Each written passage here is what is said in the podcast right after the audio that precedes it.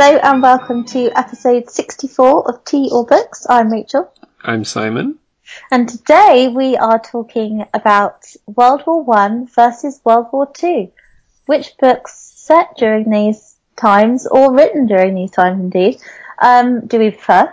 And in the second half, we're going to be comparing two novellas by a favourite author of both of us, I think, actually, um, Paul Gallico. Um, and we are going to have a hard decision, I think, to decide on a favourite. I said, I think I said, Yeah. yeah. And they are Coronation and Love of Seven Dolls, in case you were not going to get that far. But Did I not were- say that? I thought I'd already said it. Sorry. It's because I've written it down and I'm looking at it. And I'm like, no, I said that. It's going to be a good episode, guys. I'm It's going to be excited. Look, I've, it's my first week back at school. My brain is gone.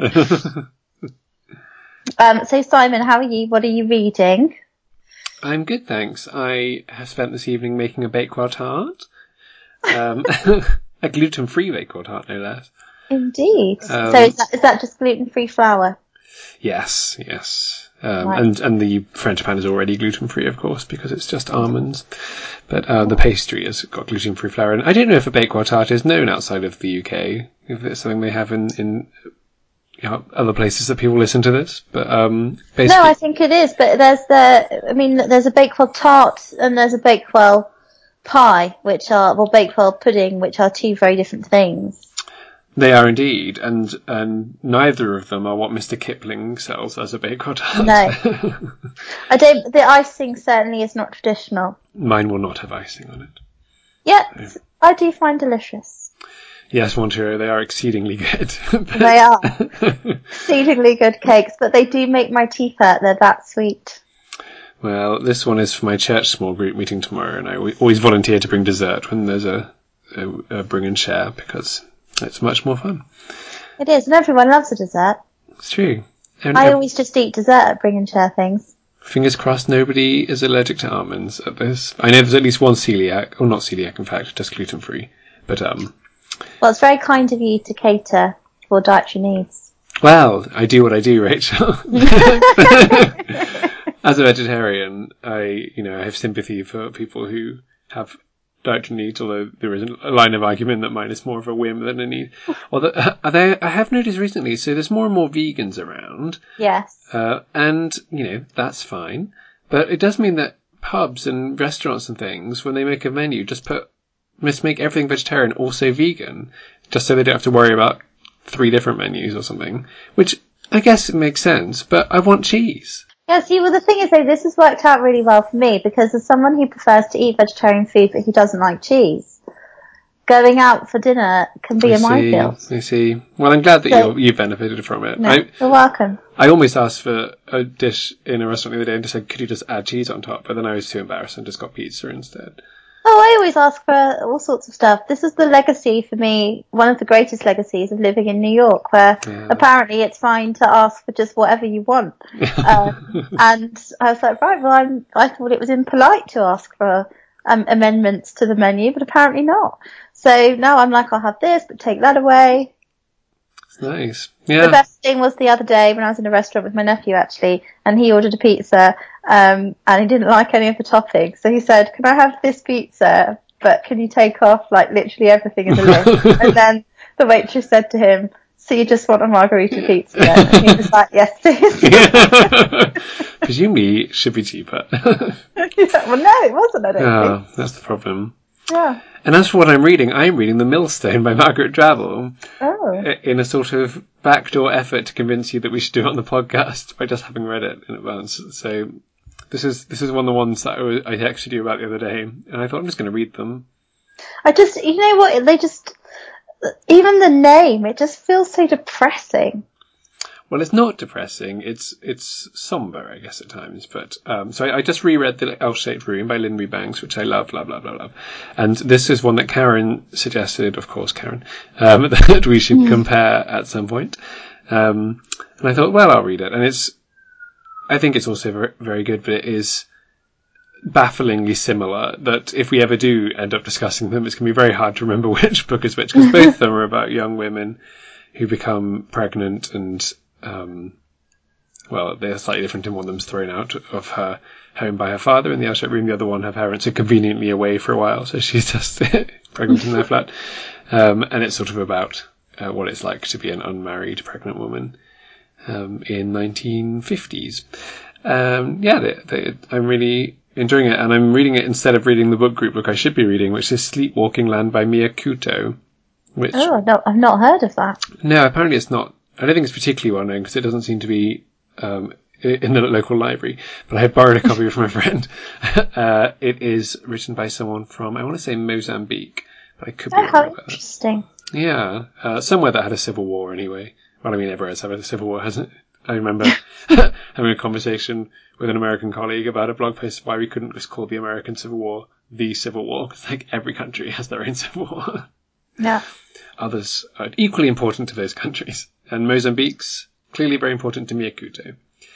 Um, Wow. Which I am quite enjoying, but um, it's so unlike anything I've read before that I need to sort of adjust my mindset to get into it. And uh, in 1950s book by a woman, a British woman, I find easier to, to get into. Yes. Well, it's difficult when it's not something you would have chosen yourself. Yes, but I think I'm probably going to be glad I've read it. Um, yes, and that, I mean, and they do say that as one of the reasons for a book group, don't they? They do indeed. Uh, what are you reading at the moment? How are you managing to read with back to work and packing and everything? Well, yeah, I mean, I'm having a great time because I can, I now have my evenings to do whatever I want in. Of Um, course. because I know I'm masters free, and um, I have just finished Normal People, which is a new book by Sally Rooney, who's in her twenties and writes about people in their twenties. Um, it's it's very good. Um, I enjoyed it very much. I, mean, I didn't know where it was going towards the middle, but it, it kind of redeemed itself towards the end. Um, it's not a book for everybody. I think you have to be in your twenties or early thirties to enjoy it. Um, but it's just about two people who are in a relationship, on-off relationship with each other while they're at university. Um, and you know, it's very much middle class intellectual types. okay. I've seen so many having lots of people, yeah, writing about it.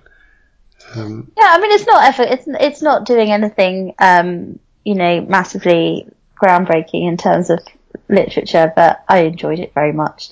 Um, and now I'm going to get cracking on reading Vanity Fair because it's on ITV at the moment as a new adaptation, and I really want to watch it.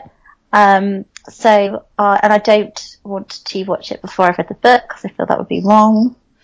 Um, especially as I have just finished a master's in Victorian literature and yet Yes. haven't managed to read Vanity Fair. So I'm going to get started on that. And it is, if anyone wants to read along, um, that would be great because I will be blogging about it.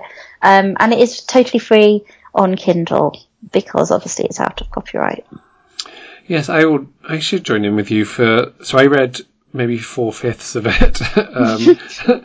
uh, again, in my book group did it, in fact, and I didn't finish it in time for book group. At that point, I had read maybe three fifths of it, and then I went back a year later, read another hundred pages, and I've still got that final hundred or so pages to read. So, I, I when you get towards the end, I'll join in.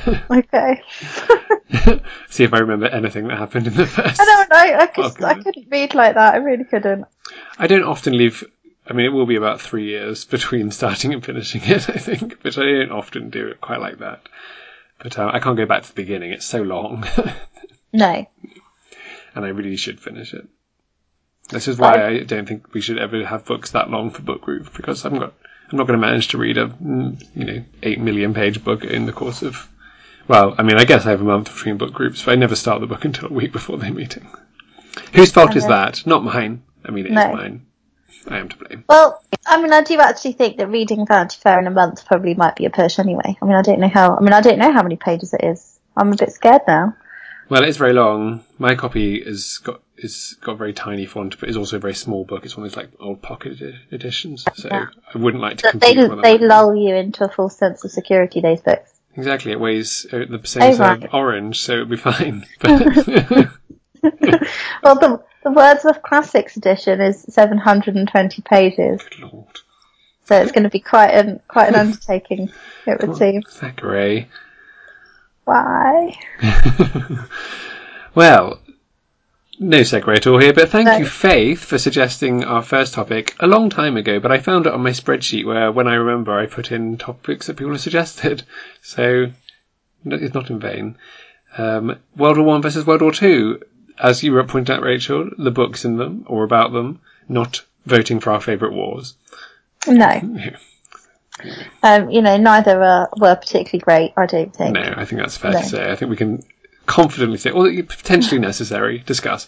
But yes, um, I think we can talk about books written then and books set then. Let's mix Yes. it up. And Yeah. you told me that you've been doing research and you know preparation. Simon, I'm excited about this. You said don't- that. You said that. Maybe, not research. Preparation. Yeah, I said I'd just had a shower and had thought about it while in the shower. That's as much preparation as I'd done. And that's So- already more than ninety percent of our episodes, Yeah. That's true. um, I do most of my preparation for life in the shower, so you know it doesn't change much. um, so yes, I mean I was thinking to myself about books that. So we're doing written first. sure, why not? say? Okay. Um, about books that I've enjoyed, and I was thinking, oh, you know, I feel like I've read four books set during World War One, uh, World War Two, and then I was thinking about it, and I thought, actually, no, I've read loads of World War One books, especially as I went through a phase a few years ago of, of being quite obsessed with books about World War One. I. don't know why, but I did. Um, and um, books that I really enjoyed, probably my favourite, are Siegfried Sassoon's um, semi-autobiographical trilogy, which is um, memoirs of a fox hunting man, um, and then memoirs of a infantry officer, I think, and then um, Sherston's Progress, which are about the cover the period all through the war of when before the war of going to the kind of British based camps where they prepared for war and then being out in France. Um, and Siegfried Sassoon, if people don't know, um, actually became quite uh, an outspoken I wouldn't say pacifist, but he criticised the war very publicly and was went to a was kind of tried to they tried to commit him to an asylum and things, um, and he became really good friends with Robert Graves and also uh, Wilfred Owen, the poet, because he also wrote poetry. Um, so those books I found really amazing because they were first-hand accounts, really, of what it was like. Um, and before I read that, I'd only ever really read revisionist books like um, Birdsong or the Regeneration trilogy. Um, and while they're Also about Sassoon, isn't it? Yes, which is a fictionalized version. And while they're great, they- I don't think they are um, as in- compelling or convincing, obviously, as, as as the account of somebody who was actually there.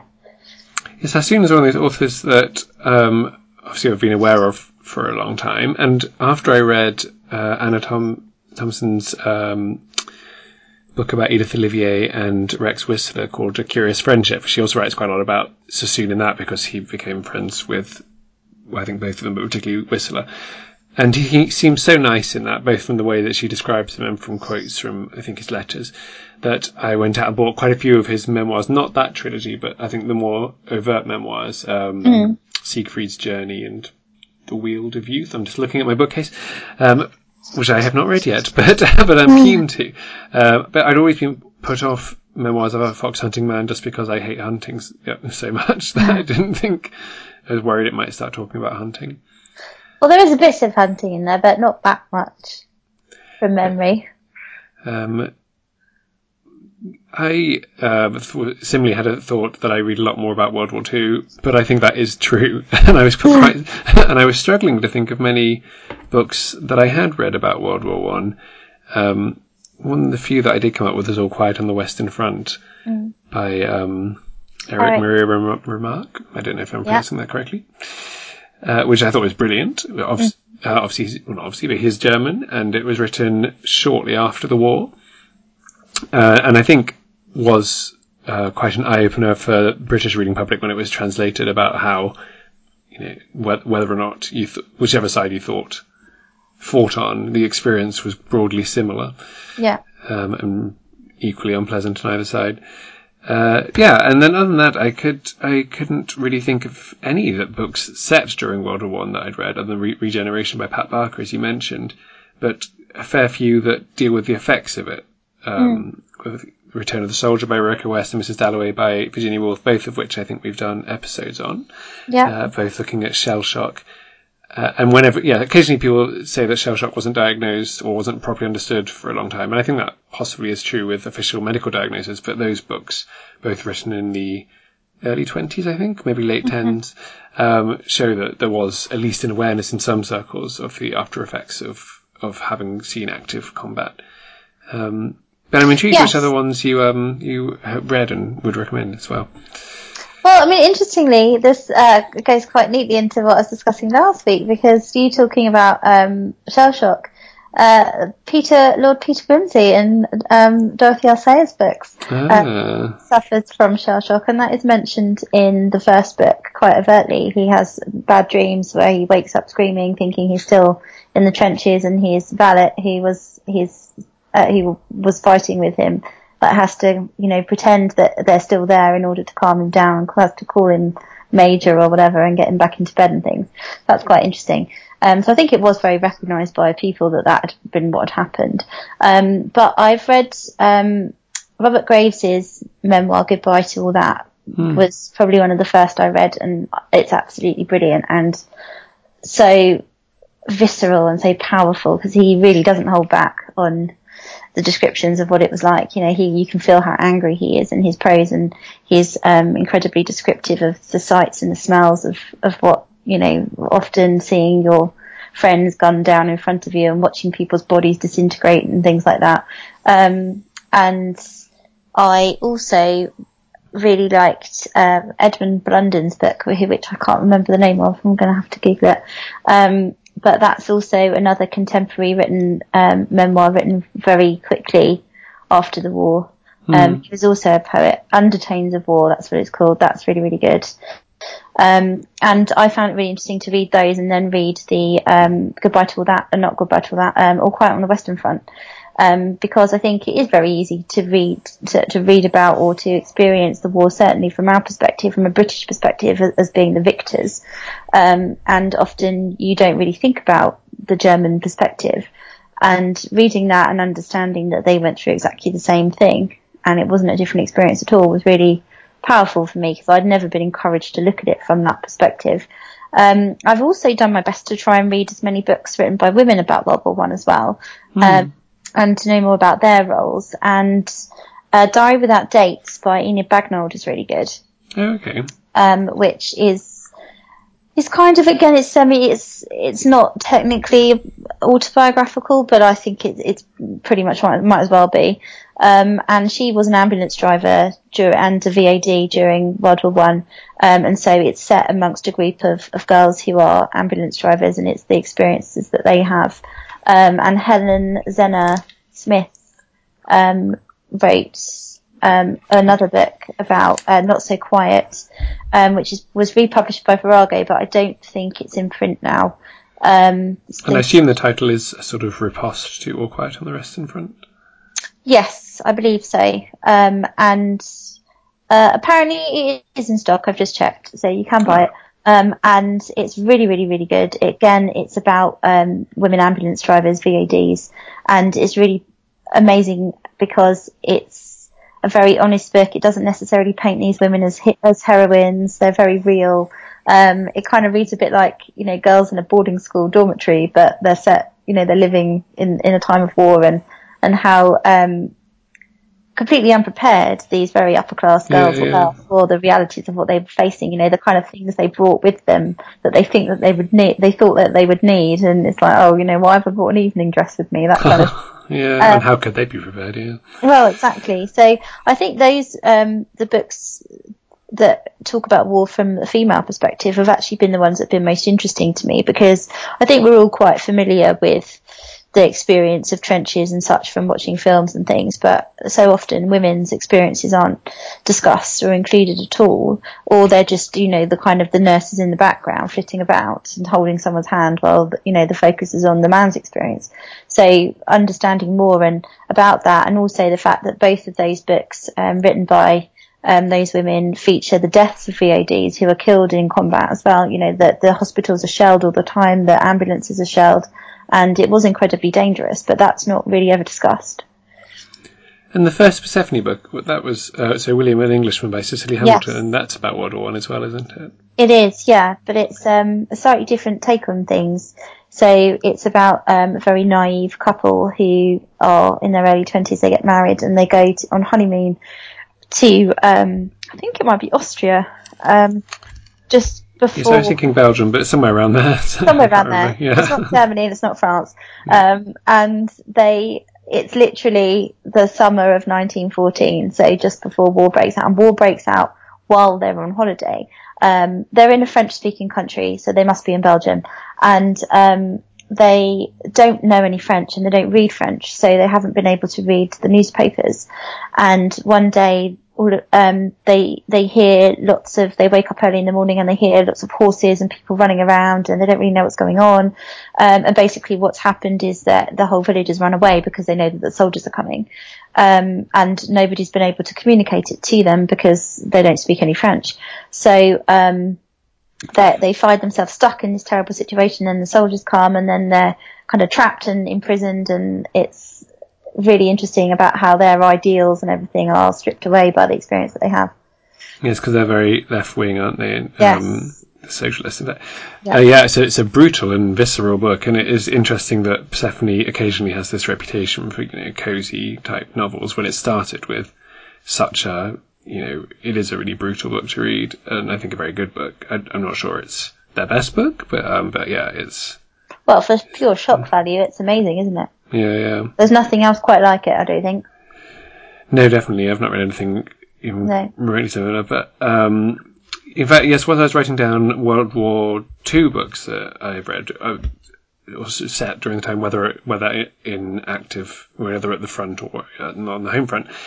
It did seem to largely be Persephone books that I was writing down, and they do cover many different angles from non-fiction, Mollie Panter-Downes's brilliant uh, London War Notes, mm-hmm. to um, Doreen by Barbara Noble is a really interesting look at evacuees. Uh, to Bed with Grand Music is about what uh, by Marghanita Laski, which we did yeah, an episode on yeah. about what happens if when the cat's away. Um, Little Boy Lost also by Marghanita Laski oh. about the you know effects of war on a family, I guess. Um, it also also and I think um, I mean I'm sure Persephone have deliberately done that, and they look at interesting books showing World War II and its effects in different ways. But um, yeah, I think it. I don't know if this is just my reading or, or if it's an accurate impression, but there do seem to be a lot more books about different aspects of the way war affected people for the Second World War than the First World War in in British literature. Possibly because it was more immediate for many people here. There was more, obviously, much more bombing. There were there was there were air raids in Birmingham World War One, I believe, but um, it was a lot more of it, and it affected everyone in the in the nation. Uh, in perhaps it was easier in the First World War to pretend it wasn't happening if you lived a long way away from from it. I don't know, uh, but also publishing history had changed so much, and cheap printing um, had grown so much, and literacy even in in that time had grown an enormous amount. So um, yeah, there's certainly a lot more books for that that new middle brow middle class group of people who might want to read about this sort of thing, I guess, or indeed write about it. Yeah, I think it was also. I mean, psychology was much more well known, and I think people felt the need to express themselves and to have that kind of cathartic process of writing down what happened to them and share in the trauma of what happened to them, really. Um, whereas I think when you're thinking about the earlier part of the century, that attitude of you know just carry on and don't really need to talk about it, don't need to acknowledge it. I think that was much more of a cultural expectation, really, um, not indulging in your grief. Yeah, and I think there was also, a, particularly just after the First World War, a sense that people just didn't want to think about it. And we know the Roaring mm. Twenties, all that sort of thing, and that seems to be reflected in literature as well. They're just thinking, let's just not think about that now. It's over. It's done with. Whereas Second World War, there seems maybe I don't know if this is accurate or just my impression of it, but it just does seem that there was more um, willingness to talk about it in, in literature and mm. during the war and after it, a lot a lot more um, angles on it, and I guess also treating it with humour as well, which seems bizarre. But things like Provincial Lady in Wartime, yeah. Uh, put out more flags by Evelyn Waugh. There's there's all sorts where they were thinking this is obviously terrible, it's really heartbreaking and tragic, but also it's ridiculous in many ways. Mm. Uh, from you know evacuees turning up and no one being able to organise it to the bureaucracy that comes out with, in anything like this. Um, perhaps there's not so many comic ones set at the front. I don't know, but so the way that it affected everyday lives, there does seem to be a rich seam of comedy alongside the tragedy, even when people were writing at the time. Yeah, I think so. There is that real sense of, especially in the early years, and you know, what a farce it all is, and how everyone's doing their best to, to muck in and grow potatoes and whatnot. Um, and I think that's a way of coping with it, isn't it? There's those wonderful mm. um, diaries that I can't think of their name now that were published, republished a few years ago. Um, Joyce Dennys ones? Yes, I think Henry- so. Henrietta's War? Yes, that's it. Yeah, yeah, I really enjoyed those, for example. But I mean, I, I actually really like um, World War II books that talk about the aftermath of the war and what happened afterwards. Like one of my favourite books of all time is Molly Downes' One Fine Day, mm-hmm. uh, that is in a set very shortly after World War II and about one woman's experience of what it is to be free again. And it's such an emotionally moving book and it really brings it home to you what it was like to spend six years of your life basically suspended. Um, yeah, to talk about another Persephone one that similarly is a, a unusual take and it shows you what happens afterwards. On the other side by Matilda Wolf Monkenberg, I think her name is. Okay. Um, which is about, I think she is German, but she is very anti-Nazis, but living in Germany. And it's that perspective of yeah what it's like to feel helpless in the face of a dictator, and then what what I found particularly interesting when the war is over, um, and the um, British are looking after one part of Germany, the Russians are looking after another part, possibly the French another part, um, and how she and her and people like her were treated like the enemy when she's saying, I was on your side, I wanted you to win this war, I wanted you to be here, but it's impossible to communicate that. And it was something I'd never thought about, and it was really fascinating to, and that's non-fiction. Um, mm. Yeah, really, really good. And I, mean, there's just so many. Yeah, and I think it's, it's always worth looking at these unusual angles, um, and these unexpected, like things like that, which, you know, when you're doing your broad brush look at the war, you might not think of immediately.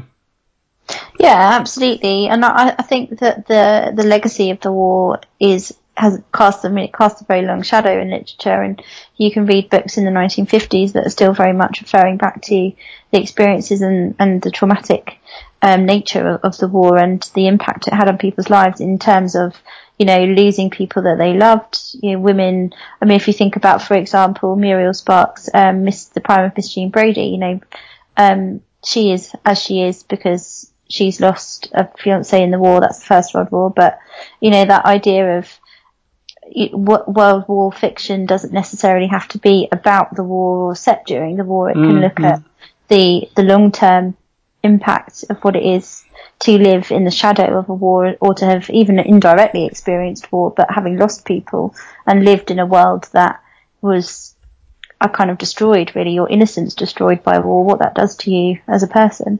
And of course, there were all those books in the 20s that deal with the fact that because so many men had died, there were so many more women than men in, in mm-hmm. England.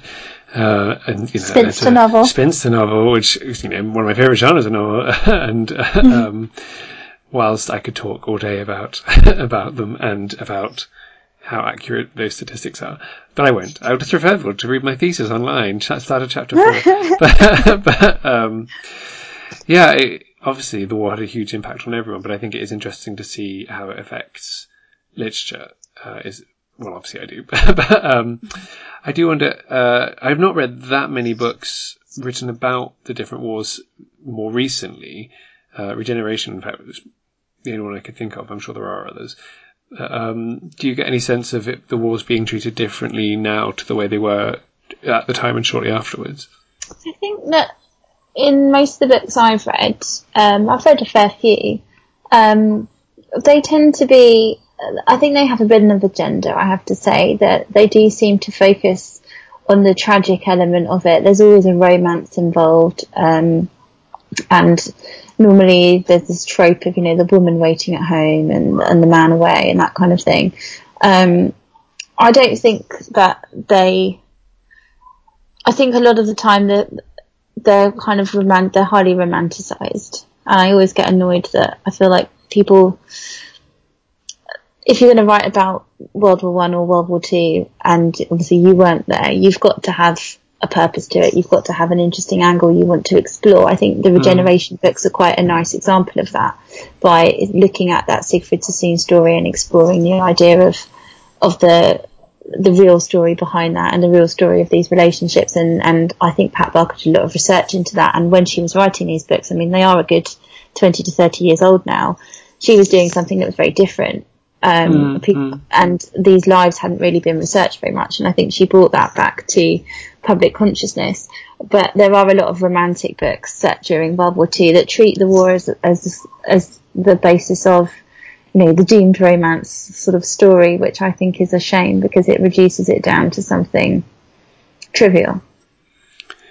Yeah, and I think, I mean, again, I can't think of that many examples, so perhaps this is just a, a guess. But um, obviously, we now know there was a Second World War, um, and that colours anyone writing about the First World War, because at the time, of course, it was this great war, the war to end all wars, mm. and it was tragic, but people ended with a sense of hope that war was over in, in the West, I guess, um, which you can't do now. So I find that quite interesting. Yeah, I mean, there's always that sort of knowingness of the futility of it all in uh, modern versions of war, and sometimes at the end, like um, you know, there'll there'll be a, a kind of a, a, reference to the fact. There's always I always find at the end of a lot of books set during the First World War, someone always has a child, and it's always a boy, and then it's like, oh well, he's going to die. Thank goodness they will never have to fight. Yes. yeah, exactly. There's always like some cheesy line at the end that makes you think, oh, okay.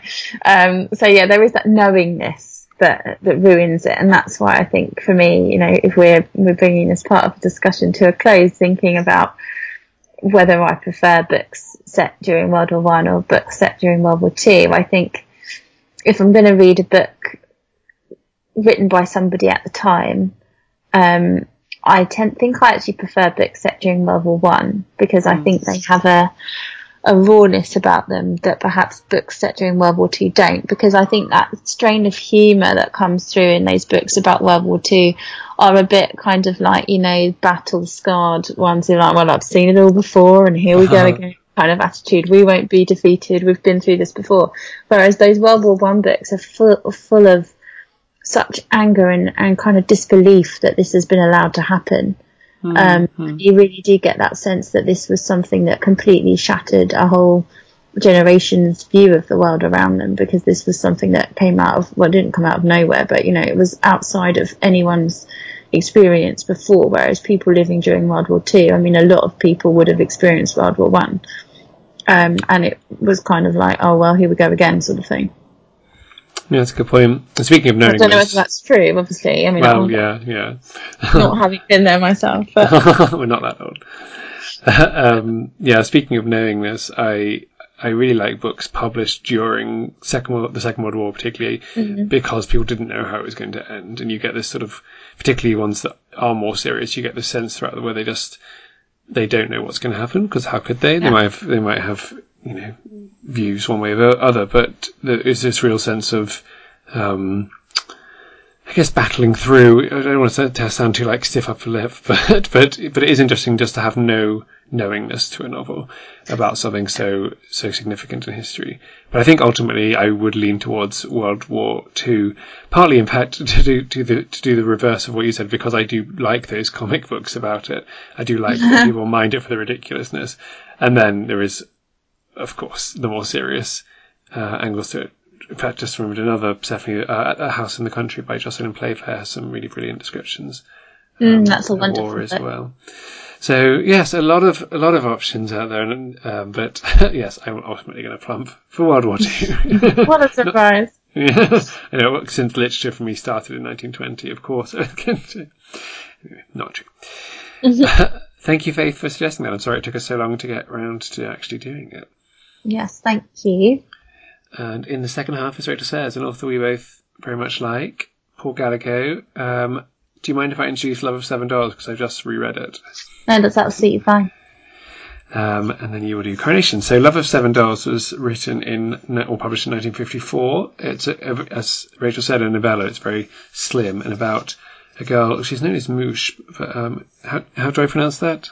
Is it like that? Yeah, Mouche. Yeah, it, it means fly in French. Yes. Her actual name is Morel, but she's known as Mouche.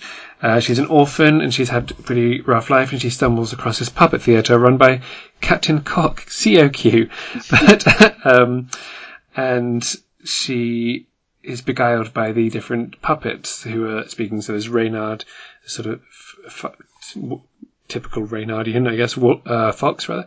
Uh, there's uh, Carrot Top, there's an older lady, there's a, a fancy younger lady, etc. I can't remember all their names, um, but she's beguiled by them and their characters and the way they talk to her, and hangs around with them, and she is persuaded to take a job with with the captain running them, uh, but he is very much the flip side of their loving, lovable and whimsical personalities, and that he's a tyrant and he treats her terribly, but she can't seem to escape the situation. So she is torn between this this ogre and these obviously not real, but for her very real characters. Um, and it sort of has has fairy tale elements, but is but is not quite a fairy tale. That's okay. Love Seven Dolls. So coronation, Rachel. So Coronation is uh, set during the, uh, the 1953 coronation, um, unsurprisingly, and it's about a family from the north of England who are middle class, but I mean money is is tight, and um, the dad has managed through a cousin of his to get five tickets for him and his wife and his his two children and his rather grumpy mother-in-law, um, who's always got a complaint about everything. She's hilarious. Um, to go and see the coronation and actually have seats in a house that provides view, a view of the of the route along the Mall, as well as champagne, which is what his wife wants more than anything because she's never tasted it before.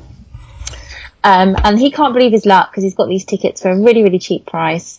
Um, and they're very hard to come by and they are so excited about their trip and, and also in doing this trip it means that they can't have their, their normal two weeks summer holiday. They've all agreed as a family that they'll um, they'll sacrifice that two weeks to be able to go and see the coronation. So they go up on the train and you know you can feel the sense of excitement and you just know that something is definitely not yeah. going to happen how it should be and um, I don't know. Should I say more because I don't. I don't want to ruin it. No, I think maybe leave it there. Yeah. so it's basically about their experience of the day, and even though it doesn't quite go to plan, um, it's in true Paul Gallico style. There is um, there is enough to make it worthwhile. Thank you. Yes. Um, so it's interesting you say true Paul Gallico style because I'm intrigued to know what your history with Gallico is, which what, what you've read and what you started with and all that sort of thing. Um, so I started with the snow geese, which I found mm. in a charity shop, and I actually bought more for the illustrations than anything else. And it was then um, my eldest nephew was very young, and I wanted to be able to read. He was coming to sleep over, and I wanted to, to have something to read to him. Um, and he actually didn't enjoy it very much at all because I started reading it and I was like, oh, actually, this this vocabulary is really difficult, and he's three, so probably this isn't going to work. um, and but then I read it to myself, and I was like, oh my goodness, this is beautiful. I was crying my eyes out. Um, and then I've read, I can't remember what I read of his. Oh, and then I read the Mrs. Harris books, hmm. which are about this wonderful. Um, char lady, a London char lady who goes off on all of these adventures. Um, and then actually Coronation was was the next one that I read. Um, I've had Love of Seven Dolls. Um, my sister actually bought it for me um, last Christmas, not knowing I liked Paul Gallico at all. She just went into a second-hand bookshop um, and wanted to buy me an old book because she knows I like old books. and she said the cover was so beautiful, she had to buy it. And she, when she gave it to me, she's like, "Oh, I don't know if it's any good. I'm so sorry." And I was like, "No, I love this author. This is great." So um, reading it for this was was lovely experience as well. So, but I find that he, all of his books have this kind of I don't mean he's very hard to pin down actually because all of his books are very different, but at the same time in them there's this wonderful. He's just got this wonderful humanity and a way of looking at the world that is so whimsical, but at the same time so heartfelt. And you just feel that he's constantly looking for a way to show the essential goodness of people and the wonder of the world rather than negativity. Hmm, interesting. So I started the first one I read by him was Love of Seven Dolls. Um, I don't know, maybe eight years ago or so. And um, like your sister, I bought it because it has such a beautiful cover. Mm-hmm. I, don't, I, don't, know if it's the mm-hmm. same cover, but um, yes, I think it must yeah, be. Probably, it is lovely. Um, and I then went on to Jenny, which uh, is about a boy who turns into a cat, um, and gets taught by Jenny how sort of the rules of the cat world, I guess, which I did did not like. It is quite popular, but it's I found it far too whimsical and fair. I'm surprised you don't like a book about cats. Huh? Well, I'm quite fussy with a book about cats because I really don't like it if if it is too whimsical because cats are such unwhimsical characters. They're so like because they you know they don't disguise the fact that they are murderous and that they are they selfish and that they and that they are wonderful above all things, but they are not. Mm. Um, they're not fey in any way. so I, I'm quite fussy. I need a so May Sarton, the Fur Person, is a brilliant example of someone who writes about cats really well. And I don't think I didn't in, in particularly enjoy Jenny. But then I then I went on to the Mrs. Harris books. I, um, I've also somewhere in there read Coronation around the time of the coronation, uh, the, the Jubilee rather. Um, and I have read The Foolish Immortals, which uh, was about people trying to convince uh, lady that they, I think it's a lady, that they have managed to uh, create immortality, which was just quite a strange book. Um, and I've got lots and lots more of his books on my shelves, unread, of course. But for, for me, he's just this, as you say, his books are really different, and I think we've picked two that are really different here as well. Mm. That that he either has quite a darkness to them, or or books that don't seem like darkness could ever enter into them. And, and Coronation seems to me uh, just so lovely, and so the family is so lovable. And as you say, not things don't all go right, but but it doesn't feel like a dark book in any way. It's just a very sunshiny, happy yeah. book, even when things are going wrong. And the the ability to create characters that that lovable and a really realistic family dynamic, where you think, oh, I do know this is this is like my family or this is like people I know, where they're fraught and squabbling and love each other very clearly. Um, is uh, that's a real talent to create characters like that. I think. Yeah, I mean, I thought it was just a wonderful book. I mean, I bought it on a whim actually on holiday this summer.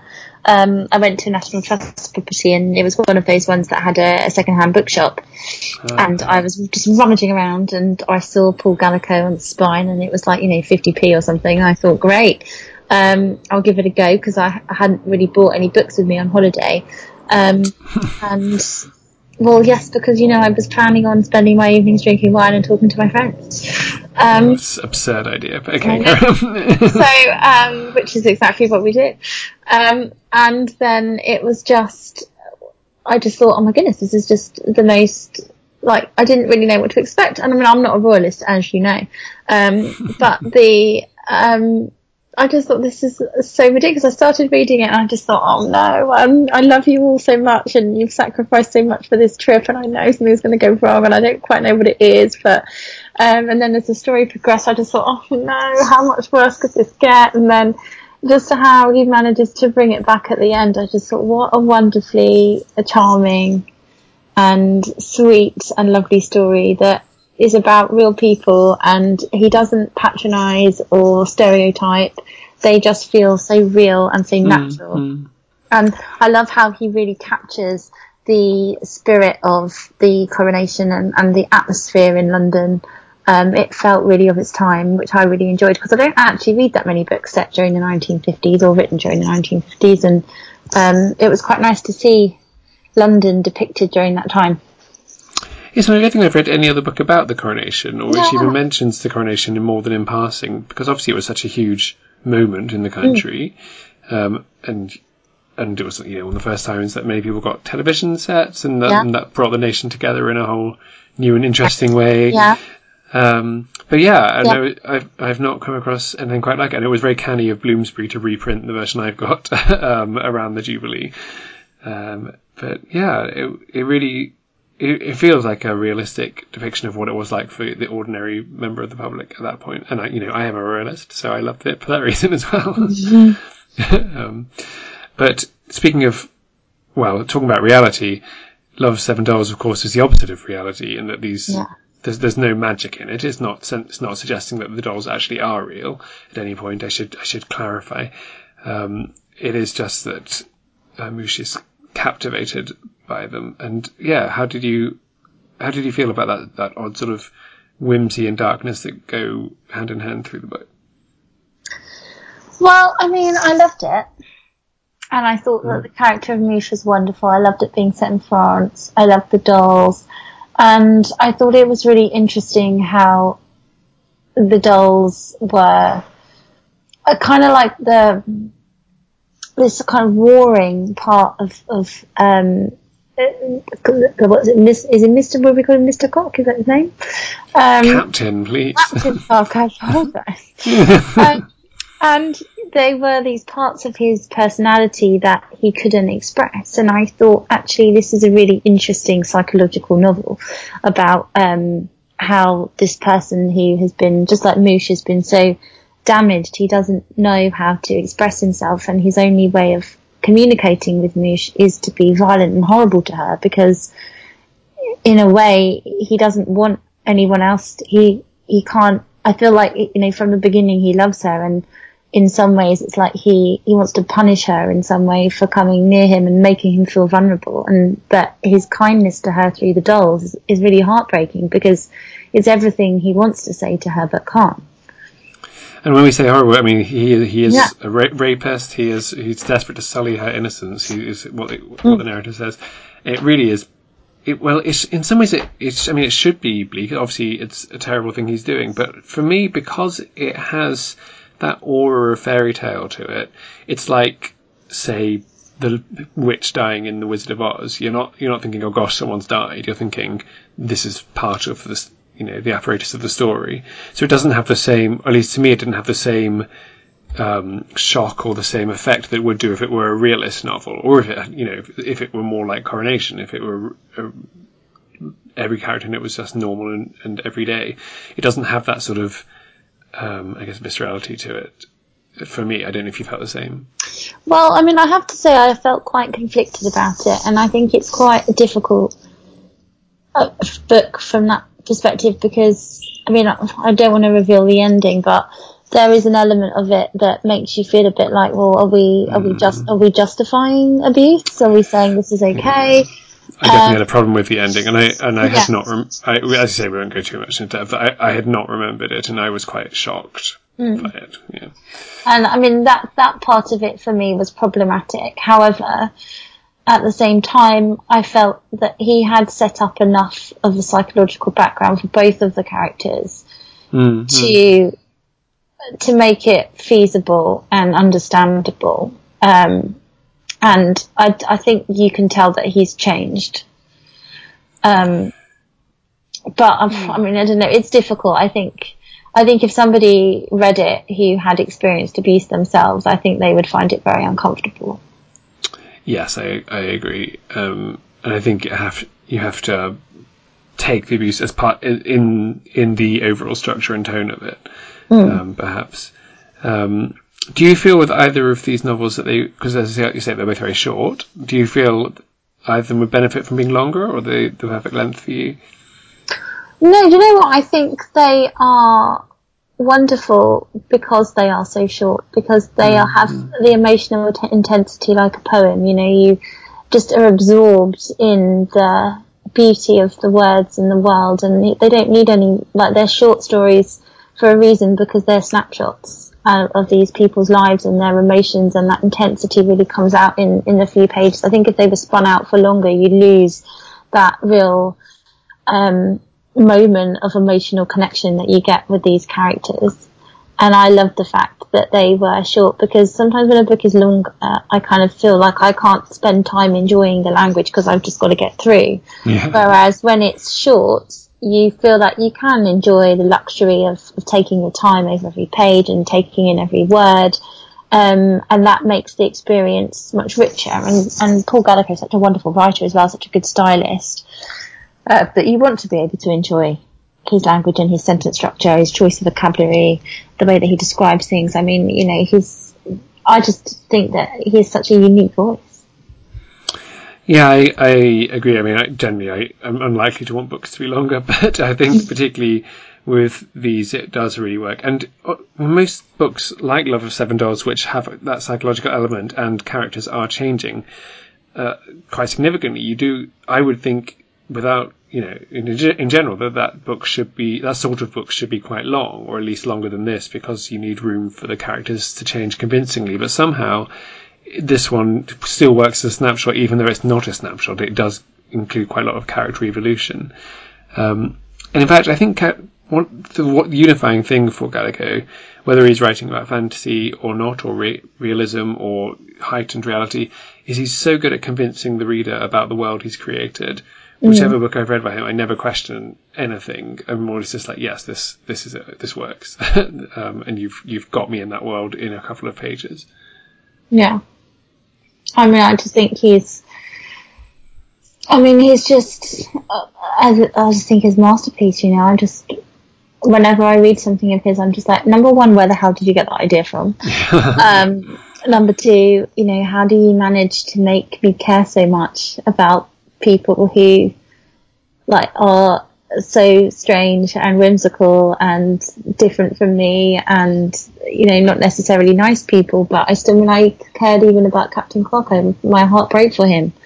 I thought I can't believe I'm feeling this way, but you know. Well, I cared for the dolls, yeah. yeah, I mean, you care for everybody. Yeah. Um, so yeah. Uh, the next one I'm planning to read by him, which, I've, well, I say that I've been planning for a long time, is one I've got called Too Many Ghosts, just because I think it's such a good title. It's a beautiful book as well. I mean, all of the book cover. designs as well are beautiful. I mean, I've looked, I've seen the design for the Snowflake, which is also looks mm, beautiful. So yeah, he, yeah, it's the only ones where they're not as he, he did keep writing into the 80s, um, and those tend not to be so lovely. and indeed, of course, the Poseidon Adventure is probably his most famous one, which I have no interest I in reading at all. he wrote the Poseidon Adventure. Yeah, I'm just going to quickly Google that because I'm pretty sure he did, but don't want to be wrong. I didn't know that. Um, I think he did this whole this whole strand of more like adventure type novels that that's not my sort of book. I don't think it's your sort of book, but um, it's obviously some people's sort of book. But he's amazingly prolific as well. He wrote an awful yeah. lot of books. Um, I am very slowly googling this, but I don't want the film.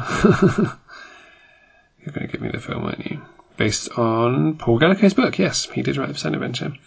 Wow. So yes, nothing if not eclectic, Mr. Gallico. Well, you know, absolutely, and um, what a, an amazingly versatile pen. Yeah, and and also quite easy to find in charity shops and things in England, at least, Absolutely. which is nice. And I mean, I would recommend anyone just giving him a go. Yes, maybe read the blurb to see if it's going to be one of his light-hearted or one of his darker ones. Yeah. But, uh, but depending on what mood you're in, but certainly um, he's good at both those things too. Uh, and while decision-making time between these two, which will you pick? I think I'd have to go for coronation because it didn't, you know, it didn't put me in a difficult place morally. Yeah. Okay. well, now I feel terrible, but because I think it is of the eight or nine books of his I read, I think it is the best one. I'm going to go with Love of Seven Dolls. Um, it, it, there are moral qu- questionable things to it, but um, I think it's just such a brilliant, so sort of a tour de force, so, so cleverly done and so unusual, and I loved it. Yeah. Um, although whenever I describe it to people, they always wonder quite why. um, great. Well, thank you for suggesting Gallico, Rachel. It was nice to talk about him. Okay. Yeah. So all the books and authors we've mentioned are at stuckinabook.com, and you can find Rachel at booksnob.wordpress.com. I always forget to do that bit, but you can. Thanks for listening. You can visit my blog at stuckinabook.com. You can visit Rachel at booksnob.wordpress.com. You can support the podcast at patreon.com forward slash tea or books. We're very grateful to those who do. Uh, many thanks to you, particularly thank you to Maria, Gracie, Randy, and Elizabeth. And we'll speak to you soon. Bye.